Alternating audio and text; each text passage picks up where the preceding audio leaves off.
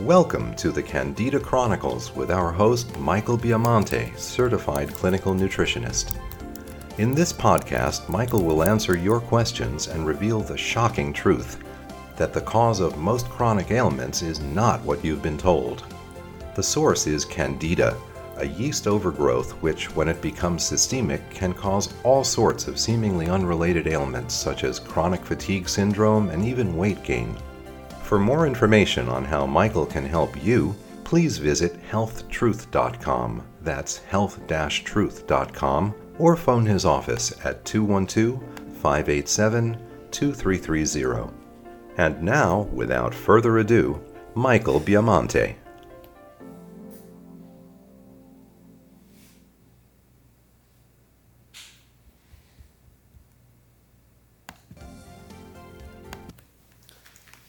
Hello, everyone. This is Michael Biamonte, clinical nutritionist, for another episode of the Candida Chronicles.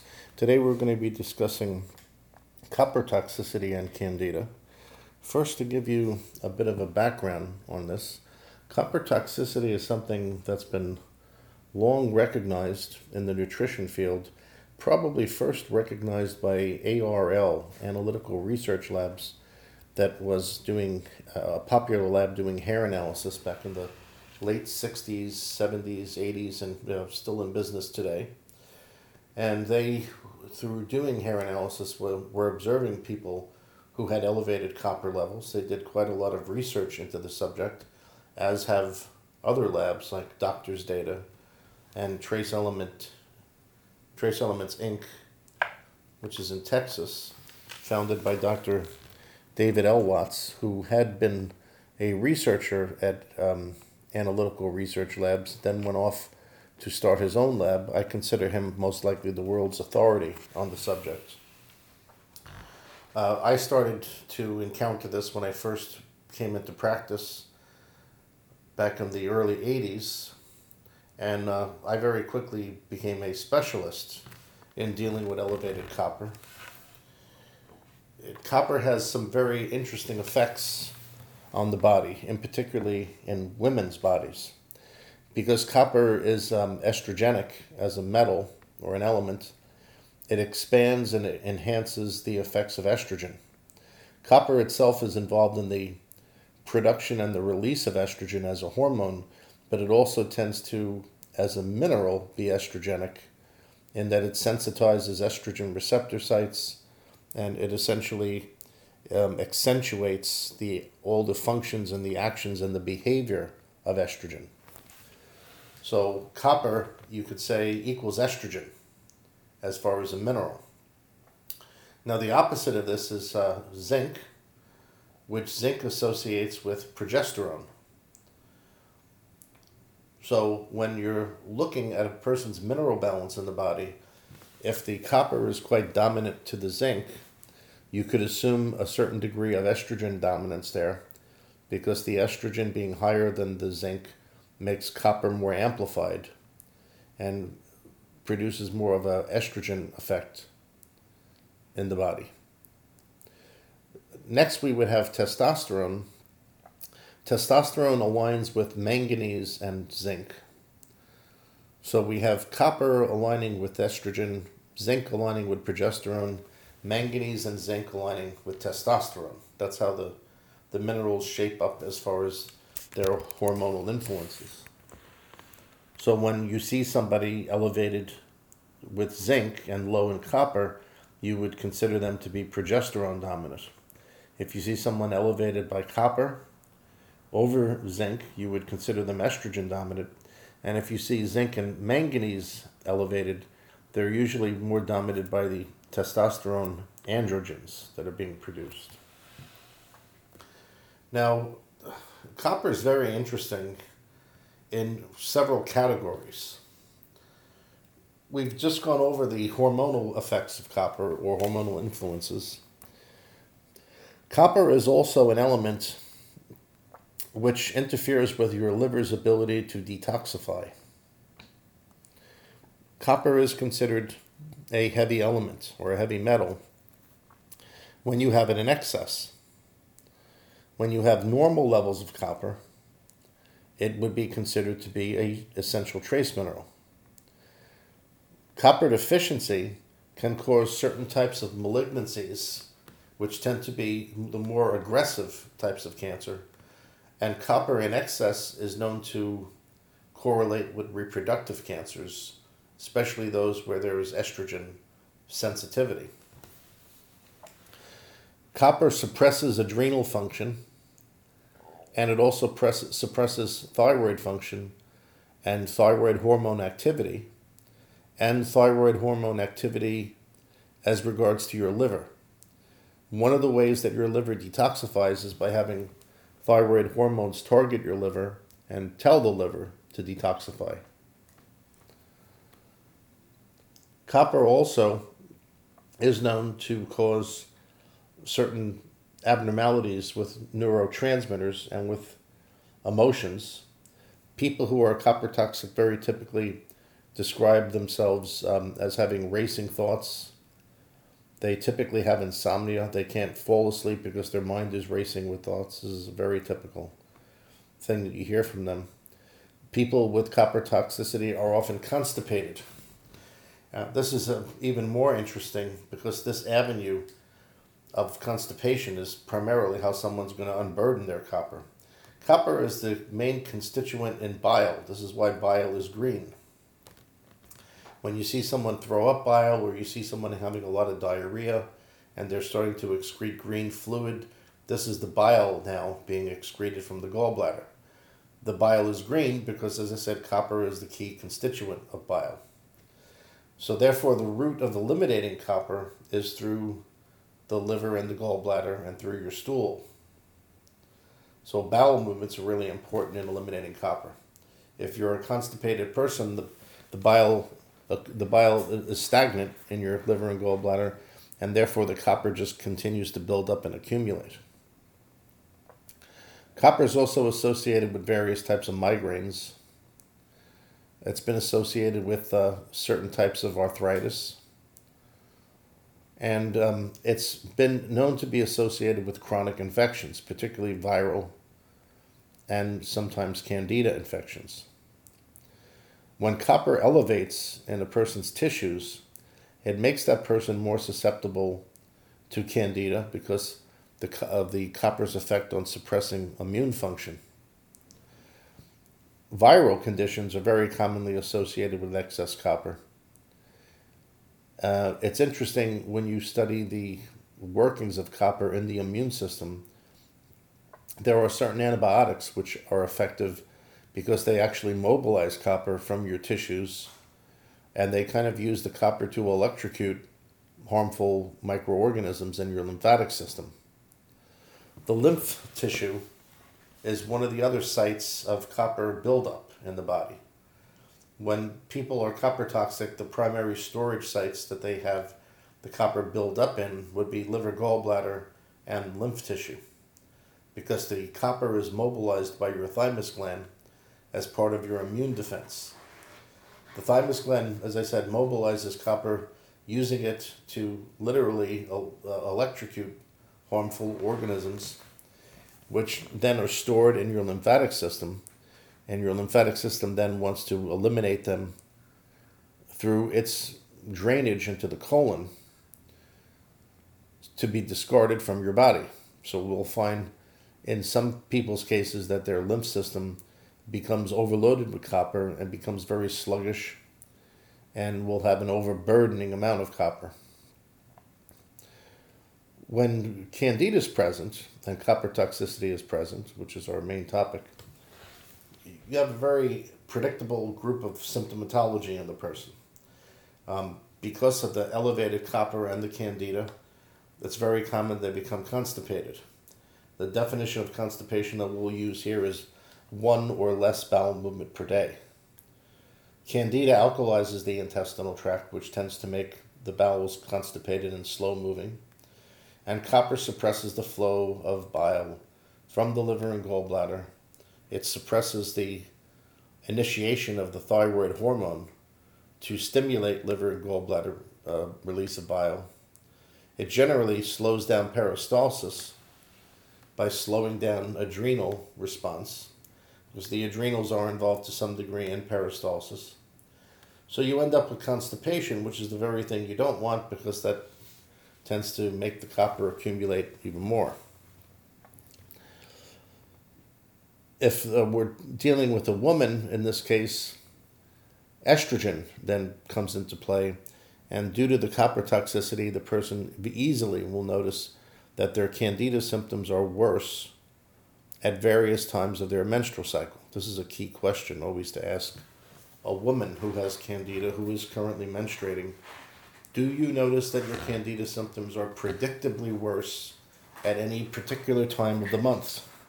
And usually, what you'll find is they will answer yes, and the situation will be that their candida symptoms are worse during their premenstrual part of the menstrual cycle, which is where estrogen is most dominant, and this is where copper would then push the estrogen over the edge. Body temperatures, another important thing to look at when you're dealing with a person with copper toxicity, because uh, the it's been long recognized, going back quite some time, uh, in the annals of hair analysis research, that the zinc copper ratio in the body helps to govern how well the body utilizes thyroid hormones. Um, I've quoted this before on this broadcast, but we go back to remember Guyton's physiology textbook, where in the book Guyton said that in some ways not exactly known at this time, calcium seems to desensitize tissues to the effects of thyroid hormone, while potassium seems to sensitize the tissue to the effect of thyroid hormones. And what um, underlies this is the ratio in the tissues of zinc and copper, because the copper associates itself then with calcium, and the zinc then associates itself with potassium. And the zinc copper ratio does virtually the same thing that Guyton had discovered with the calcium potassium ratio in the tissues. So you would expect to see the person with high copper, high calcium, low zinc relative to copper, low potassium relative to calcium, and this person will have lower than normal body temperatures.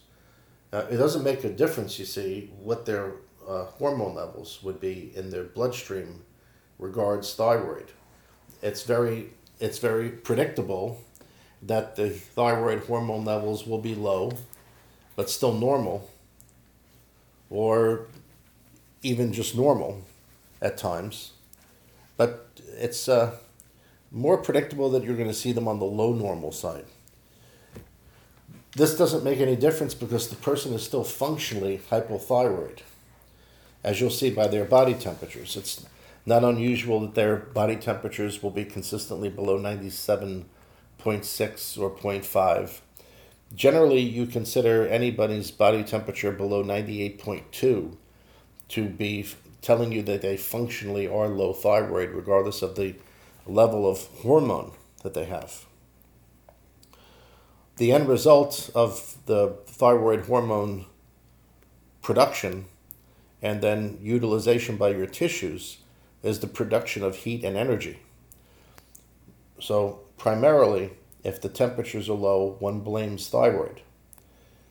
And you're going to typically find that this person will have the high calcium, high copper, low zinc, low potassium pattern. This suppresses thyroid function, and then this, of course, aggravates the, can- the symptoms of candida.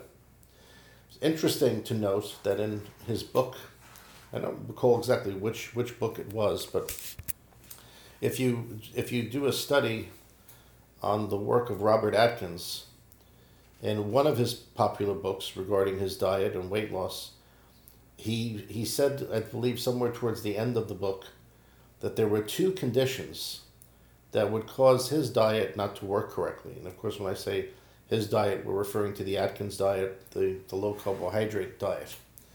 The two conditions that he quoted would stop, that would interfere with his diet from working were candidiasis and then also low thyroid conditions. And you could equate the low thyroid even to meaning high copper conditions. It's been interesting in, in my office over the years that we've we've seen this not not really looking to predict this or expecting this, but we've had people come to us who would tell us that they had tried the Atkins diet time after time and they had very poor success with it. Now, the Atkins diet, as most of you know, is very similar to a Candida diet.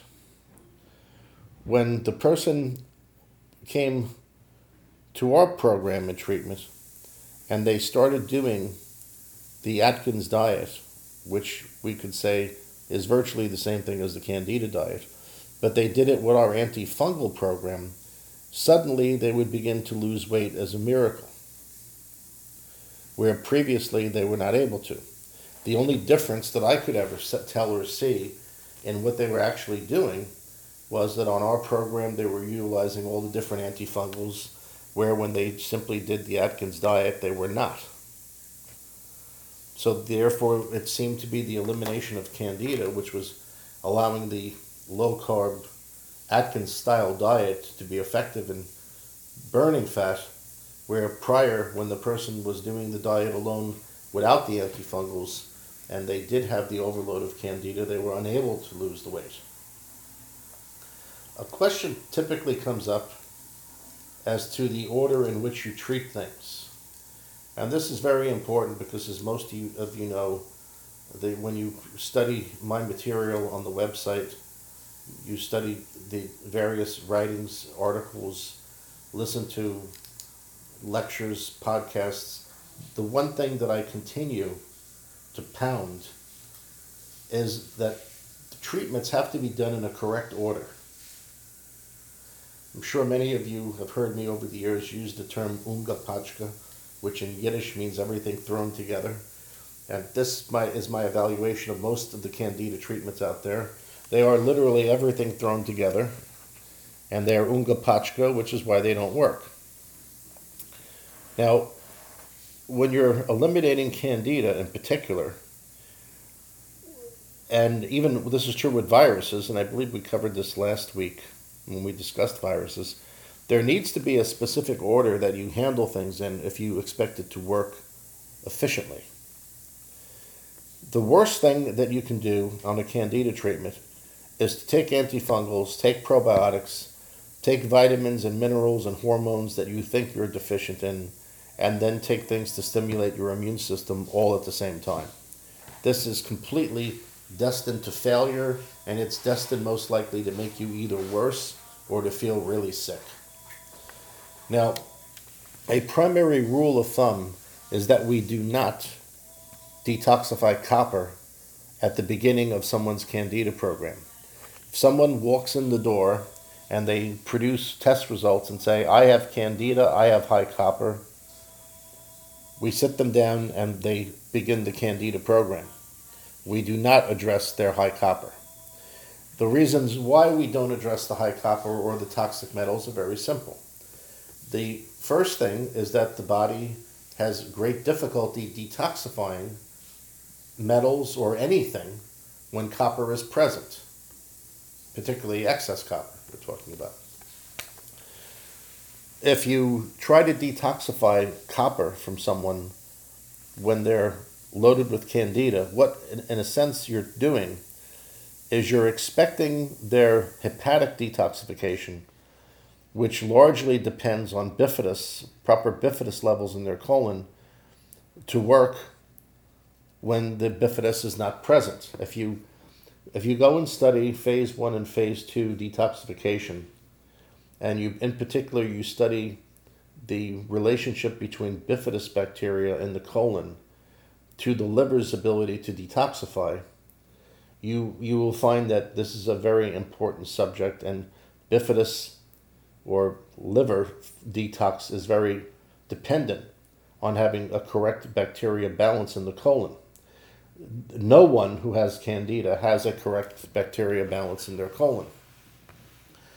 So if you try to detoxify copper in someone who has candida, you're trying to detoxify copper with a crippled detoxification system.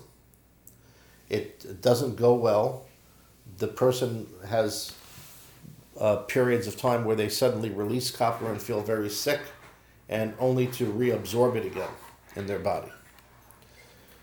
Copper can accumulate in candida cells just like it can accumulate anywhere in the body for that matter. Um, copper in particular can accumulate in candida cells, as does mercury. And when the microorganism picks up, for lack of a better term, uh, large amounts of these minerals, what will happen is the minerals are now storing in the tissues of the organism. And then when you go to kill the organism, the organism releases the stored mineral. This has been observed with both mercury and copper. So when you are killing copper in someone's body, I'm sorry, killing candida in someone's body, to, to that degree, you're already starting to eliminate some of the metal which is stored in the microorganisms in their intestinal tract. And this is really the first route that you're taking in eliminating the excess copper. Because it's already in the intestinal tract, it's just steps away from being excreted out of the body, as opposed to having someone who, let's say, um, is systemically toxic in copper, and now you're having this copper being pulled from their lymph system, pulled from their spleen, their liver, from all these various tissues, and you're then having this go through their whole system of elimination and this is extremely stressful and it, it, tends to be very inefficient and not work well because when they hit the point where the liver then needs to eliminate the copper the detox pathways usually collapse and the copper sits there and the person will complain about having a headache for a week or two and not be able to move their bowels this is typically what i've experienced with people trying to detoxify copper while they, they still indeed have candida it uh, really does not work very well. So we do not detoxify copper specifically while someone has candida because it, it usually will fail because the candida patient is a poor detoxifier. With mercury, there's a little bit of a difference. Uh, with mercury, we do not detoxify while the person has candida because the mercury actually can aggravate and spread the candida. It's been observed that candida cells tend to absorb mercury as though it, is some type of a nutrient. It's also been found that in the presence of mercury, the immune response is suppressed. So if you begin detoxifying people of mercury while they have this suppressed immune system, you're going to make it even worse, and you will therefore allow the candida to flourish even more. The, the intestinal tract and the, your, your intestinal immunity is in a constant battle with candida. And if you uh, start overloading the intestinal tract with mercury, you just suppress the intestinal immune response even more, which gives the candida another leg up. Iron is another interesting element. Um, iron is uh, such a essential element to candida and its own health that there actually are some medical drugs out there and their principal function is to block the uptake of iron into the candida cells. This is how important iron tends to be to the health of a candida. That the prescription medical drugs for candida actually work by blocking the candida's uptake of iron. So if you have someone now who's iron toxic, and you venture to detoxify them of, the iron while the candida is still alive and well in their intestinal tract, well, it's as though you're literally literally giving the candida a, a bath in, in vitamins and minerals which the candida needs to survive. This is why if you have a patient who has candida and if he takes iron supplements, he very often ex- ex- experiences a flare up of the candida. Aluminum, uh, the next element to discuss, is bad from the viewpoint of pH in the intestinal tract. As most of you may know, aluminum tends to alkalize the, the intestinal pH, which is precisely what Candida wants. Candida wants to live in an intestinal pH environment above 7.4. Normally, the pH of the intestines is somewhere between 6 and 7.2. Candida likes 7.4 and upwards. Aluminum, taken in any form, will cause the intestinal pH to rise and become more alkaline. And this is what the candida wants. So, therefore, when you expose the intestinal tract or the candida to aluminum, it just generally makes the condition worse. So, there you go. These are a handful here of, of elements and minerals. And we've gone over their effect, their end result on your system and on how, how they then would benefit candida within your system. And this is primarily why you do not detoxify elements, toxic elements, from someone's body while they have candida. I've heard for many years from patients that they had gone to see, and I'm not going to mention the name, of course, but they had gone to see a practitioner who was uh, actually well pretty well known. I think most people might know the name. The practitioner is in the Midwest, has a very successful clinic there. And when people go to this practitioner to address candida, he will, of course, as part of his testing, looks for toxic metals. And I've heard on numerous occasions that he was quoted as saying, um, if you are mercury toxic, as an example, You'll never get rid of your candida unless you handle your mercury. And theoretically, that's true. Because as long as excess mercury is present in the body, you're susceptible to candida overgrowth. However, when this doctor placed these patients on a strong chelation program to remove the mercury from their bodies, they had tremendous candida flare ups. Their flare ups of candida were so bad that they discontinued this person's treatment, went off and sought out other doctors. And in this one particular case, uh, quite a few of them found me at the same time. I think that some of them also were in correspondence with each other after having met in the waiting room and then on the facilities and becoming friendly. And they told each other about about my treatment, and they, they came to me in a, in a flock, literally. And I found there was this resounding uh, issue between all of them. The one common denominator between them all is they were all put on chelation programs and all had horrible reactions which flared up their candida. So, how I learned to not detoxify people from metals first was in part from this experience.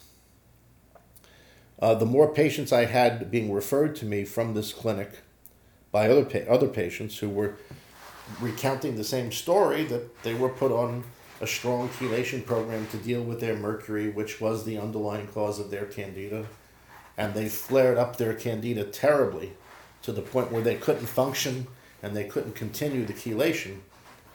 This is how I learned that this is not the thing to do. Theoretically, I could certainly uh, justify this and theorize that you wouldn't want to chelate metals out on a patient with candida. And I would probably come up with the very same arguments that I've already given you in this podcast today. It, it just happened to be that we had so many people come to us who actually were undergoing this procedure, and it turned out to be a disaster that I saw with my own eyes the effects and learned firsthand why you would not do it that way. I have had in my practice in the last 30 years uh, virtually a handful of people that we ever attempted to chelate the metal out first before dealing with their candida. They were un- extremely unusual situations, and their metal needed to be unburdened a bit before the candida would respond. And even at that, I can tell you it is, was a very rocky road for those people. They experienced numerous candida flare ups despite best technology and despite uh, having them take substances which literally would, would attempt to block the candida's uptake of the metal and the various nutrients. in most in the most the average case, you would say, um, this process works very well because the patient who ha- who is recovering from candida, who's now entering the stage where we begin to detoxify their metals, is given certain substances which absorb the metal from the intestinal tract and which do such a good job at blocking the reabsorption of the metal from the intestinal tract back into the body that it also mostly prohibits, I would say, the candida from being absorbed by the uh, the sorry the metal from being absorbed by the candida cells, so it makes the chelation much smoother. There, as I said, were rare instances where we had to do this chelation first, and these people had so much metal in their system that taking the substances which block the metals from being absorbed from the intestines back into the candida cell or back into the body, still we're not able to help them prevent candida flare ups due to the metals being chelated out. So it's definitely not the way to proceed. When you are looking at metals in a person, you want to consider that the detoxification of the metals is going to be a separate program that will be done after they graduate from the Candida treatment. This ensures that the person's metals will be detoxified as efficiently as possible because your hepatic detoxification is going to be there intact, working correctly with the correct amount of bifidus in the colon and the proper balance of flora. And you're also not going to put the person in a position where the detoxification of the metals is going to flare their condition up, which is a, a very important point. You can flare the candida condition up to an unbearable degree in the person if you start to pull toxic metals out of them while they actively still have the candida infection. Copper, unfortunately, is one of the elements which is very candida sensitive. The interesting thing about copper is that in some cases, copper deficiency actually makes the person susceptible to candida. This is the catch 22 that exists with copper. It's why copper probably is one of the more interesting elements when you're dealing with candida. More interesting than iron, mercury, aluminum, the others that we've explained here today. Uh, a deficiency of copper has been found to make people more susceptible to bacterial infections and to candida or any kind of fungal infection. Think for a second what do what's typically used in commercial pools and swimming facilities to kill off algae and kill off different microbes that are associated with pools. Well, it's copper sulfate. And co- copper is an antifungal nutrient if it, the copper is deficient in the person's body. When the copper elevates in the person's body, then the copper adds to the candida condition because of its effect on suppressing the immune system and its effect uh, in being estrogenic, which stimulates the growth of the candida. So, copper is the two faced or double faced situation. Copper, when it's deficient, can maybe predispose you to candida, and when you have excess copper, uh, it aggravates the candida. Always a very good idea for a candida patient to know what their zinc to copper balance is in their tissues. The only way to do this reliably is with some type of a, a hair analysis test done by a reputable lab. There are essentially three labs that I know of right now that do hair analysis, which I consider to be reputable. One is Doctors Data, which is in Chicago. The other is ARL, it's Analytical Research Labs, which is in Arizona. And the other is Trace Elements, known as TEI, which is in Texas. These three labs can give you a good analysis of all your trace minerals, and you can see then if you're a candida patient how any of these elements may be interacting with your candida. Well, this has been Michael Biamonte, clinical nutritionist. We're covering today copper and candida, and also we ended up covering some other elements and minerals and how they interact with Candida. Please tune in next Tuesday for the next edition of the Candida Chronicles. Welcome to the Candida Chronicles with our host, Michael Biamonte, certified clinical nutritionist. In this podcast, Michael will answer your questions and reveal the shocking truth that the cause of most chronic ailments is not what you've been told. The source is Candida, a yeast overgrowth which, when it becomes systemic, can cause all sorts of seemingly unrelated ailments such as chronic fatigue syndrome and even weight gain. For more information on how Michael can help you, please visit healthtruth.com. That's health-truth.com or phone his office at 212-587-2330. And now, without further ado, Michael Biamonte.